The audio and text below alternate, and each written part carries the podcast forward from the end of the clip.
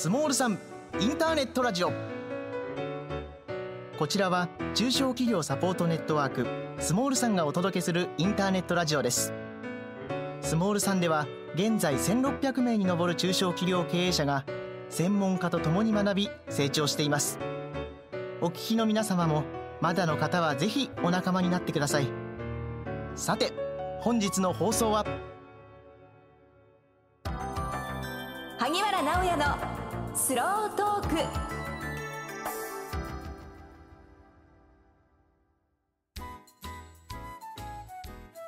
皆さんこんにちは。今月もスモールさんインターネットラジオ萩原直也のスロートークの時間がやってまいりました。今から約30分スモールさんの M&A プロデューサー萩原直也さんとゲストの皆さんと一緒にいろんな話題についてスローに語っていきたいと思います。今月もアシスタントは水瀬明です。萩原さんよろしくお願いします。はい。よろしくお願いします、はい。ついに11月1日が。はい。来てしまいました。来てしまいました。これ聞いてる人よくわかんないと思うけど。ね水瀬さんが人生をかけたですね。えーあの一度も会ったことがない。いや コンサートでは会ってますしあの握手会も行ったことがありますので握手はしてます。してる。何のことかわかんない人のために説明すると V6 というね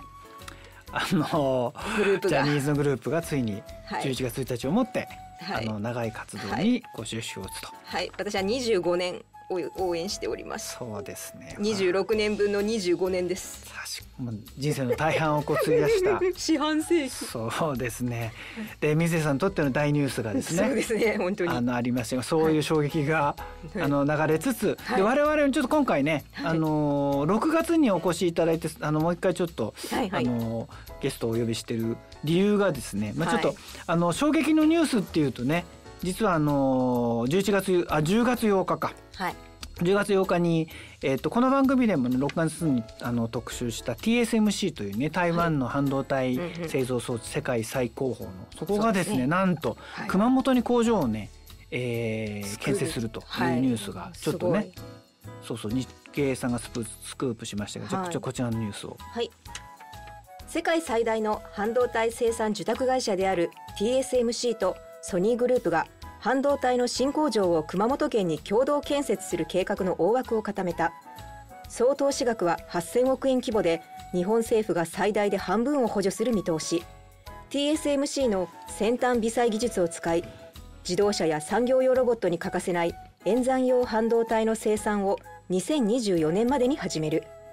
半導体は米中対立で供給網が混乱し経済安全保障上の重要性が増している。工場新設により日本は先端技術と安定した生産能力を確保する。なるといほど。うというね記事が。これ10月8日と金曜日の夜にですねこれ結構夜夜中にもう相当夜遅い時間にこう、あのスクープされて、はい。であのちょっと翌日に結構大騒ぎになってましたそうですね。ニュースでもよくやってましたね。やってたで、あの6月にね、えーちょっと我々も TSMC について相当あの、はい。食い込んだ話をしてたんですが、えーっとそれからちょっと時を経ずしてねこういうニュースが流れたんでそうですね。まさかどうなっていくんだと。その時はだって研究所ができるっていそう話でしたものね。ね。まさか工場が来ちゃうとは。そう。でまあこの短い期間でも相当あの自動車関係の半導体が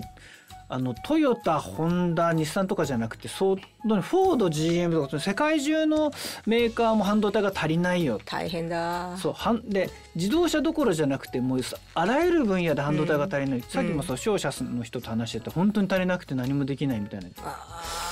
大変なことに。そういう中でこういうニュースができてきたの。この、うん。そもそもこのニュースの意味は何だと。はい。どうしてこんなことになったのだということでですね、はい。えー、6月に来ていただいてさらにもう一回ちょっとあの詳しい話をはい。していただきたいということでこの方をお用意しています。はい。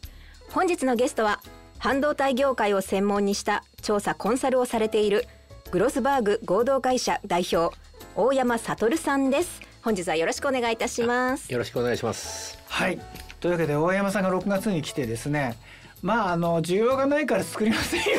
ってね 言ってる下のねもう川上のうちにこういうことになりですね実際知ってたんじゃないの？みたいなあの疑念もどうなんでしょうね。あのこの辺はですね確かにあの僕はここに日本になんか本当に作るのかなっていうのはちょっと意外な流れだったと思います。ただしあの TSMC には TSMC の事情があって、うんうん、あのアメリカにはたくさんお客さんがいるから、うんうん、まあ誘致して工場を作りますよと。うんうん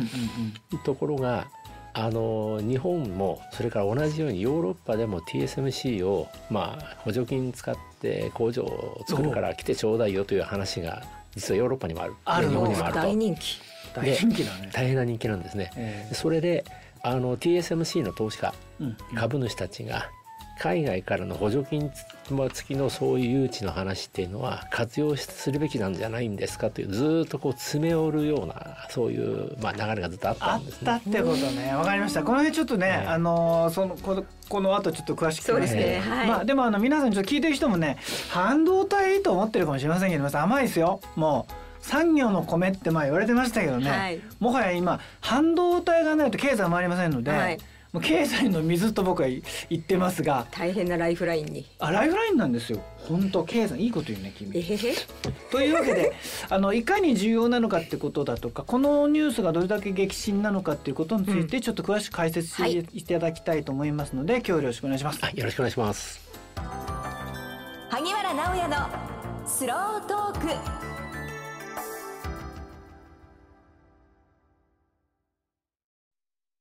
あなたならどの資格を目指す？大きくなったら忘れてしまうと思うんです。でも先生に愛されていたんだっていう思いはずっと残っていくんだと思うんです。この手一つで人を幸せにできるっていう仕事なかなか他にはないと思うんですよ。お客様がどんどん笑顔になっていくのでそれをまた見たいと思うから続けてます。誰かを幸せにしたいから。ブラッシュアップ学び萩原直也のスロートーク。はいそれでは、はい、あの今回の TSMC の日本進出で、うん、まあ雇用が大きくなるというお話があったり。2000人の新規雇用ってね。いやすごいな。であの、うん、熊本県でしたっけ？あ熊本のそうね。あ、まあ、川島知事が知事が大変嬉しい話。だと発言をしたりと伝えられておりますが改めて大山さんこの TSMC という会社について解説をお願いしたいと思います。はい、えっとこの会社は台湾セミコンダクターマニファクチャリングコーポレーションの頭文字を取って TSMC と言っているんですけれども、はい、半導体のまあ、あの受託生産自分の半導体製品は持たず自分のブランドは持たずに半導体をまあ A 社 B 社 C 社という半導体のブランドを持ってる会社のために代わりに生産をして差し上げましょうという。でその業界はこれをファンダリー業界と呼ぶんですけども、この業界の、まあ、トップシェア大体そのファンダリー業界の6割ぐらいのシェアを持っていると言われる。6割？はい。すごい。すげえな。まあ、前回ねあのー、なんだろうこの TSMC について6月のね放送で相当詳しく話してもらって、はい。そこをまあちょっと皆さん聞いてちょうだい、ね、また聞いていただければ、はい。まあ、実際たらあの工場を作るだけでねこれだけのニュースになるって、うんうん、ちょっとなかなかね、驚きなんだけど、あの少なくとも日本でこういうことが起きている前にちょっとあの簡単にあの世界の情勢のお話をさせていただくと、はい、アメリカでも日本円にして約6兆円ぐらいの金をぶち込んで、あのアメリカ国内に半導体工場を作るんだと言って、まあ、TSMC をやっぱり誘致すると、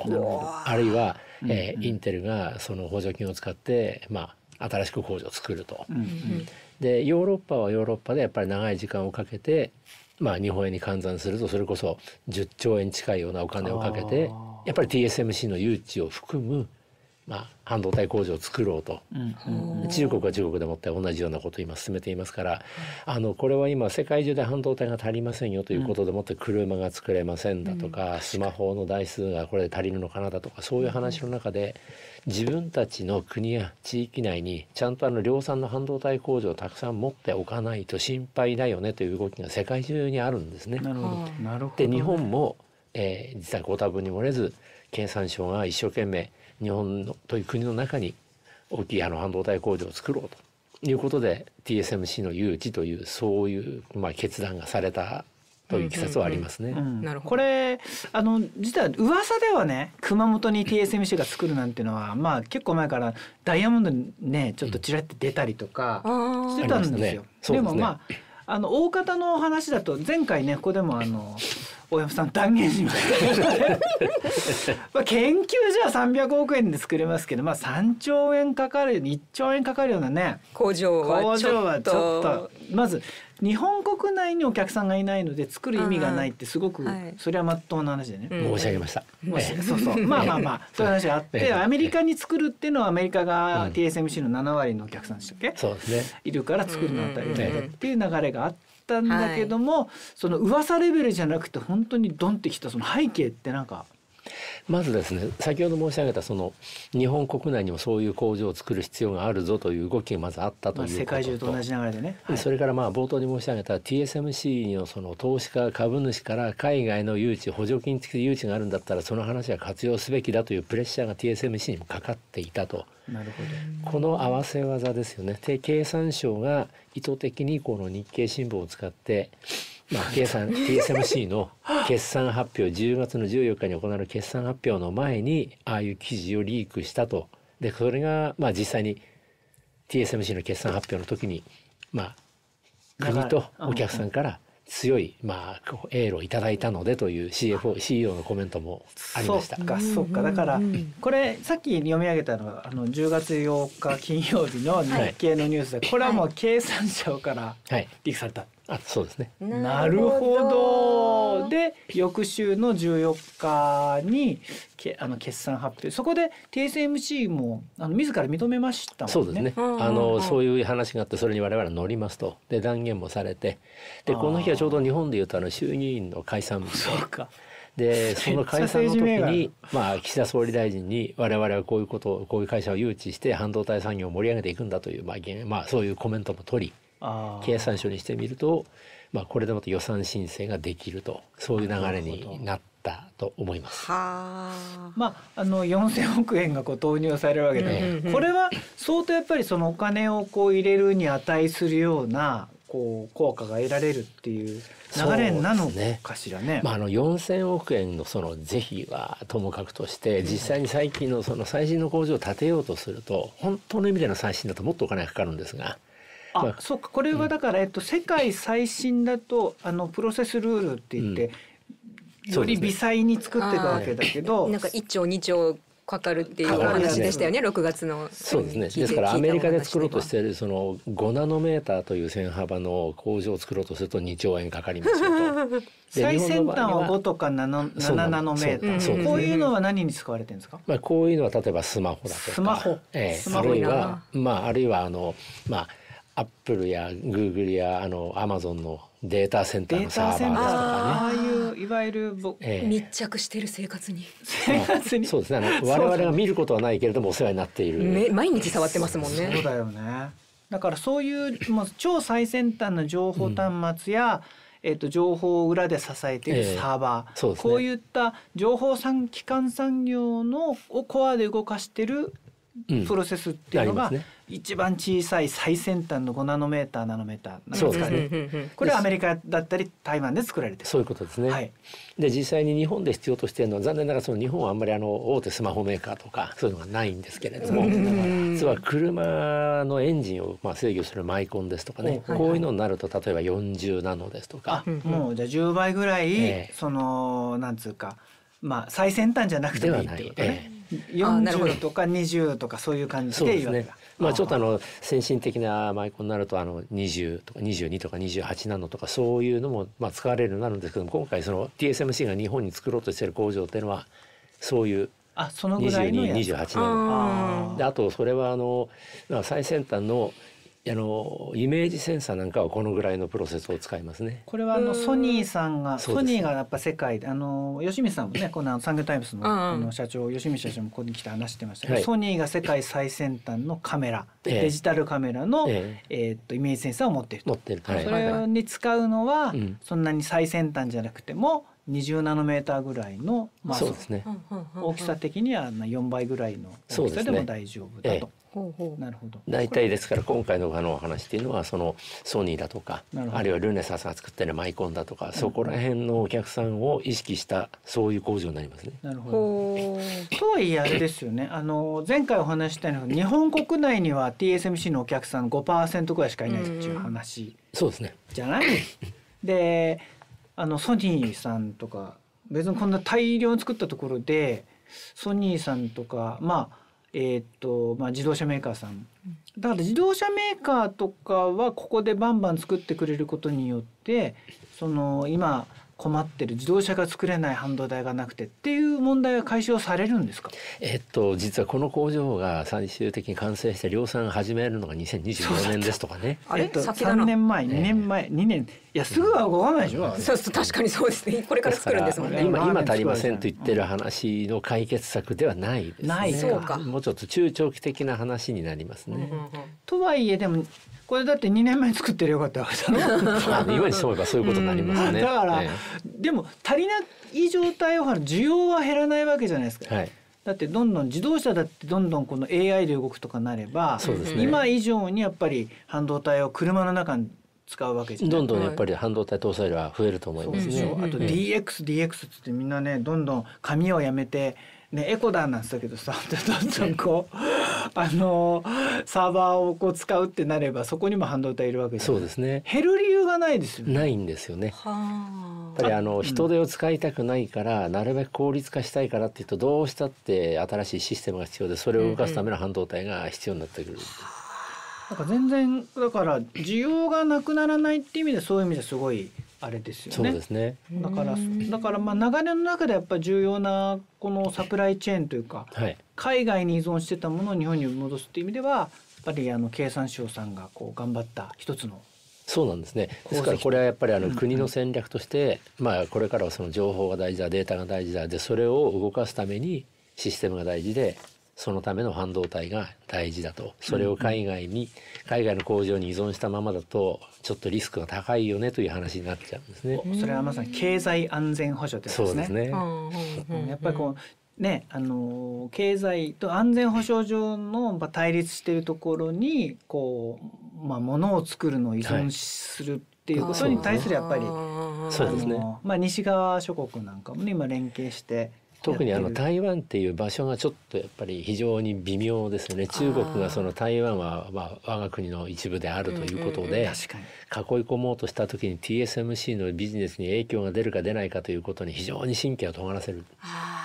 だから台湾を台湾の TSMC を我が国に我が地域に誘致したいという話になりやすいですね。なるほどなんか大人気だねこのね。本当ですね。まああのというまあとにかくねちょっとあの第一弾の情報ってまあこれまあいい話ってことはいい話だよね。ね日本の中に来たという。うん、なるほど。まあとにかく一つね、あの前に進んじゃなんじゃないかって話もあるんですが、まあ後半ちょっとね、こうじゃあ具体的に今度はじゃあこれ動かしていくときに問題点はないのかとか、うん、我々中小企業にとってはどんなメリットがあるのかっていうことをちょっとね、あの詳しく掘り下げてみたいと思います。はい。はい。萩原直也のスロートーク。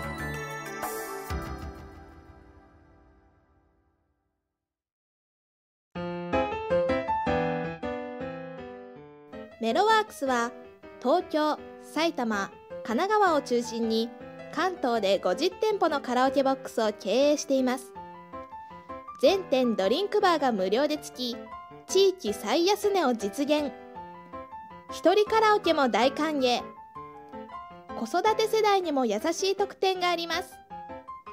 大手カラオケボックスにはない温かさで皆様のご来店をお待ちしています。お客様に廉価で楽しい時間と空間を。それがメロワークスのモットーです。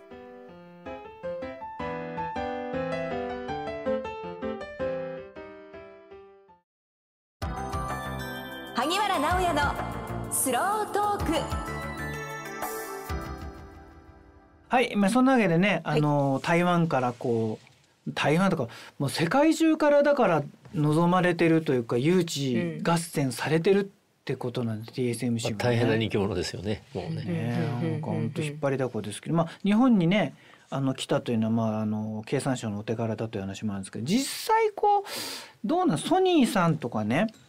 あと今回ちょっと伝送さんの話も出たんですけど、はい。ね、実際そういう直接名前が出てる会社さんなんかはどういう反応なんですか？あの必ずしもですねあのこのここに名前が出てる会社がみんな手放し喜んでるかというと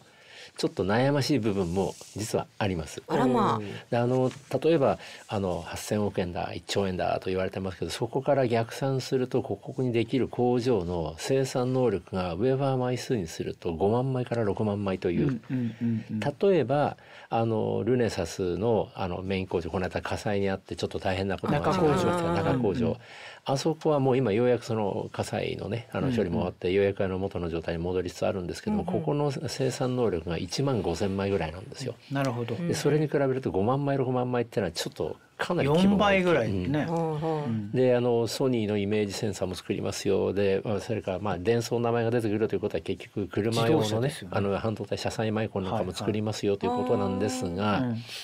あの実はあの日本のこういうソニーもルネサスも自分の工場を持っている半導体メーカーですから。だから TSMC に全部作ってもらおうという例えばアメリカの工場を持たないファブレスメーカーアップルですとかね、そういうのとはちょっと違って、自分の工場を維持維持しつつ TSMC にもお願いするという時にじゃあどのぐらい出せばいいんだろうねと。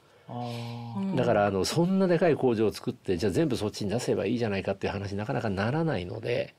これはだからお客さんありきっていうよりはとにかく誘致しようっていうことで進んだってこと、これから組み立てるってことね。そういうそのサプライチェーン、ね。お客さんをこれからつけるみたいな話か、まあ確かに候補としてルネサスだあのソニーだって名前はもちろん上がるんですけれども、うん。5万枚埋めてねっていう話になるとそれだけだとちょっと埋まりきらない。これだからこでも自動車の生産ってでも結構国産国内で作ってるのは依然多いわけで多いですね。だから、ええええあの日本の車がどんどん売れていけばって話もあるんだけど EV にシフトするとかそうですね。10年先とかねいうのを考えるとどういうふうにこのえーっとねあの国内の自動車メーカーが変わっていくかってちょっと読めないもんそうですね。確かに読みにくいんですよ。でこれは日本に限らず車はこれからどんどんね電動化していくとエンジンがなくなったらエンジン制御マイコンっていりませんよねとかその代わりモーター制御マイコンがいりますよねと。代わりにね。なるほど。でそれからあの自動運転なんかが出てくると AI プロセッサー積みますよねとか、そういうふうになってくると特に電動化によって車に必要な半導体の中身が変わる。それから自動運転を実現するために AI 機能を実現するための半導体が新しく必要になるということでいうと全体的には需要は増えるんですね。うん。なるほど。でそのための工場が日本国内に例えばこういうところにできるというのはトヨタとか日産にしてみると非常にありがたい。うんうんうん。そうかだからエンドユーザーのメーカーにとってはいい喜ばしいんです。喜ばしいですね。ところがあの同じようなものを今まで作ってきたソニーさんとかにすると、えー、同じようなもう4倍のできちゃうの。しかもか海外のメーカーみたいになっちゃうわけか。そうですね。ちょっとこの規模のでかさをお前らが埋めろなんて言われるとかなり負担は大きくなりますよね。これ逆にあれですしかも半分税金投入って、おいおいどういうことだよ、ええ俺たちは自分でやってんのにみたいなのもあるわけやっぱり。まああるでしょうね。ですからあはあのただこのぐらいのお金出さないとあの冒頭に申し上げたように TSMC は日本にとって日本市場そんなに魅力のある市場じゃないのに。ただ半分税金で出してくれるそういう誘致だったらまあ乗ってもいいんじゃないのという意味でこれはどうしても誘致するために必要なお金だったんですが。まあなんかねだから結構コメントでちょいちょいありましたからねあの日本の会社にお金出せって言ってる人。まあまあ、うん、いて。確かにそうですね。出ますよね。でアメリカでも実は TSMC を誘致するためにものすごいお金を使うんですけどインテルがやっぱり怒るわけですよ、うちに出せよと。まあそりゃそうですよね。まあただの出したところで技術なかったらできないんですよ、その通りですね。ええ。あ、そうか。そうなんですよ。だからこれはだから呼び水として、はいだかこれいいニュースとしてやっぱその技術が日本に戻ってくる可能性の入り口ができる、戻ってくる。それからやっぱりこういうところでもってその量産活性化すると、まあ、周辺産業も栄えるだとか。でもっと大事なのはやっぱりあの TSMC というのはその世界中から期待されているメーカーでもあるので、この会社と付き合うことによるそういうそのまあ言ったように生の情報あ国内に世界できるってうん国内でやっぱりその世界に羽ばたいていける工場と付き合えるこういう会社と付き合えるということのその情報戦の面でも有利になるだろうとは思いますね。そうか。だからサプライチェーンが国内で作られることによってその周辺のあの業界も盛り上がるし、はい。それから雇用も生まれるし、さっきそうですね。2,000人って言ったけど、はい。はい。かつその情報の流れが相当スピードアップする可能性ある、ね、と思います。で、それを活用しないとダメなんですね。ダメなんだ。えー、で、あの2000人はこの工場で雇われるけれども、そこに例えば製造装置が運ばれます。それからウェファーが運ばれます。で、それからまあ出荷されるとかそういうその工場に関連する産業がどんどんどんどん栄えていくと実際の雇用価値っていうのはまあインパクトともっと大きくなると思いますね。なるほどね。うん、ただまあいい面だけ見るとそうなんだけど、うんうん、逆にこうあの別の人の意見だとねいやちょっと待てと。あと2年でねスタートなんて言ってるけどまあ半導体の建屋まあこれ工場の建屋ができたぞと。はい、でも半導体を作る半導体製造装置がそもそも今、うん、あの半導体に負けず劣らず、うんうん、もう生産が間に合わないっつってんのに、はいはい、今こう作るって言ってねここにむここ向けにそういうまああの東京エレクトロンさんとかが作れんのかって話があるんです、うんうん、そうですね。あの実際にあの半導体の納期も今伸びてるけど半導体製造装置の納期も確かに伸びていますと、うん、ですからあの本来だったら1年でできるはずの工場が1年半かかっちゃいますよとかそういう伸びる危険性はあるんですけれどただこれがあの例えば東京エレクトロン今名前の上がった装置メーカーからしてみると TSMC っていうのは世界の最優良顧客なのでなるほどまあどっちかというとないがしろにされる理由はどこにもないですよね。なるほどということは優先的にこっちに回してくるっていうまあ他のメーカーさんには言わないだろうけどもそういうことはありうるんじゃないですか。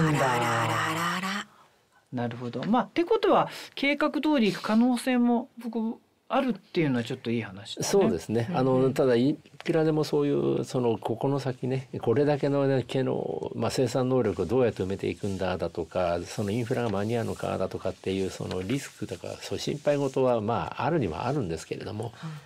まあでもそうか。あの足りないっていう時点でまああのニーズがあるわけだからそ、ね,、そこでやっぱりサプライチェーンがこうね、ええ、経済の水。だって今半導体がないと全部止まるってことは海外から水買っているようなもんでね。そうですね。はいはいはい、はい、ねこれがあの蛇口ができてねあの庭先で飲めるようになったら早いわけじゃない？確かにだからそれほどねあの大きな差になってくるっていう意味ではいいけども、ええ、もう一つはちょっと半導体作るとなると今ここでもね話題になってる、はい、SDGs とかねね。ESG って考えると、はい、電気どうするの？そうそうそうそう。ありますね。確かに半導体の工場ってのは随分電力を食うあのこうあのまあ、そうそれからまた水を必要とすると。そうですね。水も、あの水に関しては結構あの再例えば TSMC なんかでいうと80%以上の水は自分で再利用している会社なので回している。ですからそこら辺は必要だけどジャブジャブ使ってジャブジャブ捨てているということにはなっていないんですが、ご指摘のあった電気に関しては、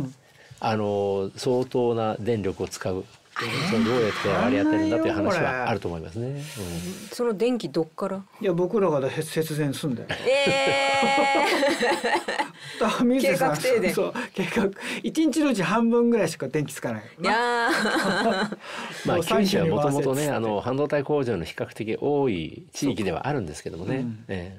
ー、だからやっぱりあのえっと、作る電気もねあのじゃああの TSMC できましたと、はい、じゃあその電気をじゃあもっと石炭燃やせたりにいかなくなるわけで。じゃあ今度はその再生可能エネルギーのじゃあ風力回すのかとか、はい、太陽光パネルをもっとね、あの敷き詰めるのかみたい。なちょっと分かりませんけど、はい、まあ、そういう問題でもあるにはあるよね。あると思いますね。そうですね。なるほど、うん、全部が万歳ってわけにはいかない。いかない。あとは僕もちょっとあの TSMC って本当にすげえ会社があのね日本に来るってことで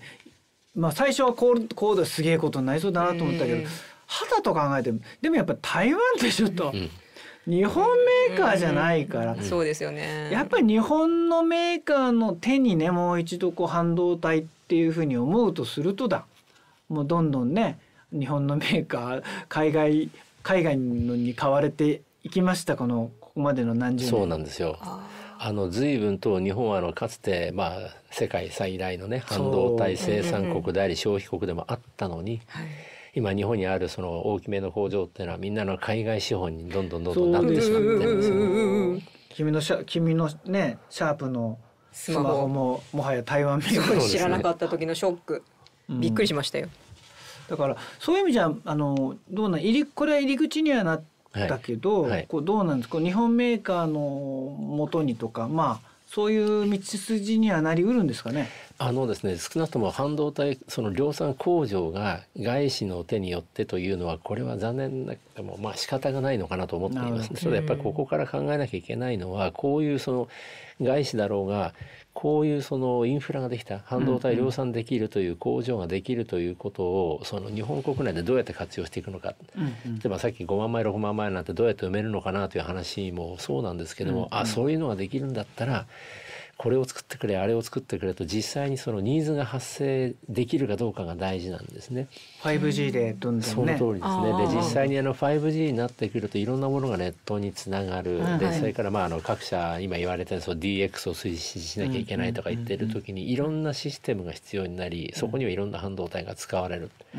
でそれをあの誰が設計するんですか？誰かに作ってもらうだけで自分で設計しないんですか？っていう話になってくると本当に自分が必要なサービスシステムというのは半導体の設計から入るべきなんです。あのこれあの理想論を言えばですね。でそういうニーズが日本の国内でどれだけこれからどんどんどんどんその生まれてくるか。なるほど。で生まれないようではむしろそれが問題で。この工場がまだまだ実はキャパ的には足りなかったぞぐらいの活性化になってくれるとおという。それにはどうすればいいんですか、ね、僕らみたいな中小企業経営者でもなんかやることはあるありますあります。あの？中小企業の方がむしろイノベーションには向いてると思いますね。あの大きい会社残念ながらあの日本の大手電機メーカーっていうのは散々半導体でもって痛い経験をしてきていてもう量産は嫌だ半導体事業は嫌だなんて言ってどっちかというと半導体に対してはネガティブな印象を持ちやすいんですが半導体を量産してここでこの事業で利益を出しましょうではなくて半導体をうまく活用しましょうと自分たちのサービスに自分たちのビジネスに活用しましょうということを考えるときに半導体をあるいはそういうシステムを使うことで自分たちのその不足している、まあ、経営資源リソースをね、うんうん、その少なくてもそういう新しい仕事ができるんだビジネスができるんだというふうにあの発想を変えていただくのはむしろ小回りの利く会社の方がこれからの 5G の活用なんて話になってくると大手企業よりもむしろ中小企業のあの活力の方が期待はできると思いますね。なるほど。例えばねだから今の聞くとあのこう再生可能エネルギーが必要になるとかなってくるとね、そうするとあの、えーと、風力だ、はい、太陽光だって発電したはいいけど夜風止まった太陽出ないだとないから、うん、あの電気ないんじゃ困るから蓄電池を増やすみたいな話も多分広がってくると思う、そうすると蓄電池のコントロール用とかの半導体っていうのもあり得るわけですね。ありますあります、これは膨大な量増えますよね。そうですね。そう。こういうのとか、ええ。電気を上手に流すためスマートグリッドっていう技術もありますか、ね、ああいうのも、うん、あの電気と電気の発電所と発電所と小さい発電所いっぱいできるから、うん、それ上手につないでね無駄がないようにそれもやっぱその相当半導体いるんですよね。いりますね。ああいうのを作る会社がこうベンチャー会社が国内にいっぱいできるとか。あのベンチャーで作るという話も当然期待もしたいしでむしろどちらかというとあのその箱物は大きい会社に作らせてもいいんだけどもできればあのそういうサービスですよね、うんうん、新しいサービスができますよという例えばどっちかというとソフトウェアを使うだとか何かその特定の地域にこういうサービスを提供しますよというのはあの人海戦術的なものだとどうしても人手がかかってしまうけれども、まああのちょっとした例えばスマホのこんなアプリを使うだけでもってこれだけのことができますよというのはあんまり大企業である必要はない。あそうか。サービスの方でも増やしてる、えー、って手はあるんだね、えー、なるほど。それは小さい会社なんかまんまできるもんね。むしろその方がいいと思いますね。そこで需要を増やして、うん、あそこであのものとしてのこの半導体を使っていくと、えー、なるほど。それはありそうだな、むしろあのスマホのアプリは自分で開発できなくても、うん、アイデアぐらいは持ってるぞみたいな話で、うん、これが大事だと思うんですよね。そうか。それをよもっともっと国内で、はい、あの買って増やしていってそこで具体的に使う半導体を増やしていくと、はい。はい、なるほど。そうすればありそうですね、よしよし。まあとにかくねあのいい入り口のニュースができたと考えて、はい、まあネガティブな情報もあるけど活用した方法をねね。考えていくっていうことで今回の,、あの TSMC のあの日本進出っていうのは取りあとまあ捉えていければなと。はい、はい、思います。今日どうもありがとうございました。ありがとうございました。萩原直也のスロートーク。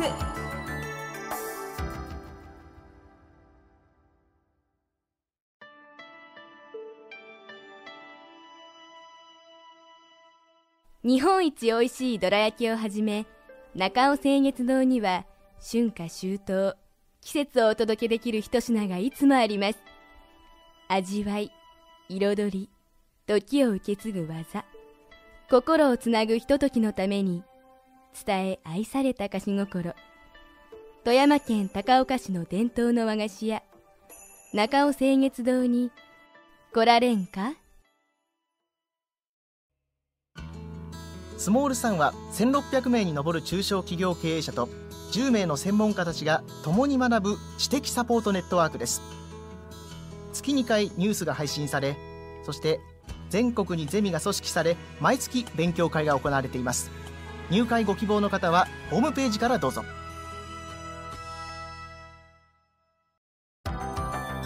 萩原直也のスロートーク。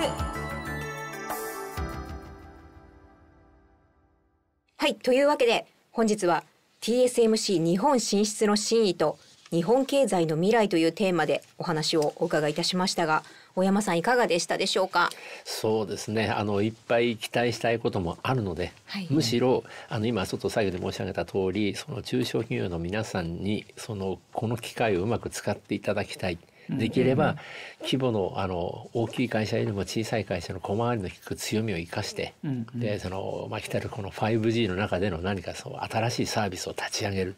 スマホを使ってちょっと小粋なサービスを始めるみたいなことをね、ぜひ皆さんにちょっと